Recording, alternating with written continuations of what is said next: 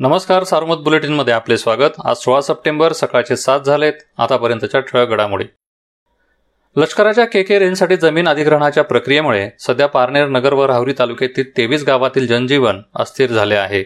या प्रश्नी देशाचे संरक्षण मंत्री राजनाथ सिंग यांच्यासोबत गुरुवारी दिल्लीत बैठक होत आहे. बैठकीत राष्ट्रवादीचे अध्यक्ष खासदार शरद पवार यांच्यासोबत पारनेर राहुरी अहमदनगर तालुक्यातील शिष्टमंडळाला चर्चेसाठी निमंत्रित करण्यात आले आहे.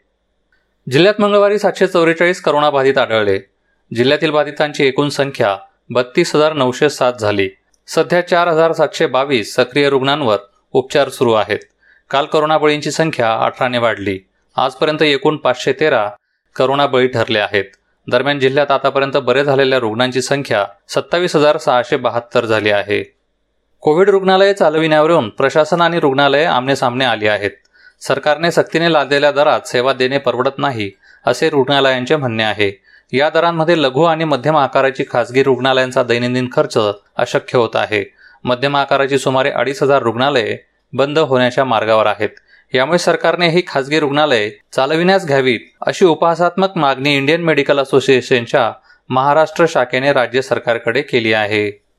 राहता शहराचे ग्रामदैवत वीरभद्र महाराज मंदिरात तीन देवतांच्या मुकुटासह चार लाख रुपये किमतीच्या चांदीचे दागिने अज्ञात चोरट्यांनी लांबविले. दोन चोरटे सीसीटीव्हीत कैद झाले असून राहता पोलिसांनी या प्रकरणी गुन्हा दाखल केला. एलसीबी पथकासह स्थानिक पोलीस चोरट्यांचा शोध घेत आहेत. राज्य शासनाने कापूस उत्पादक तालुक्यांच्या यादीत नेवाशाचा समावेश करण्याचा निर्णय घेतला आहे.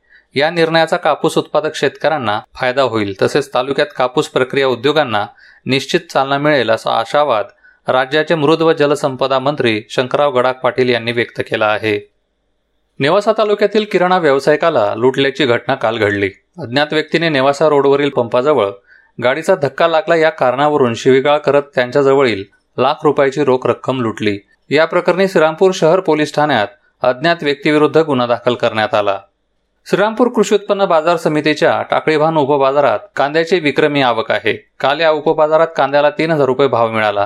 दरम्यान केंद्र सरकारच्या कांदा निर्यात बंदीच्या निर्णयावर कांदा उत्पादकांमध्ये संतप्त प्रतिक्रिया उमटल्या आहेत.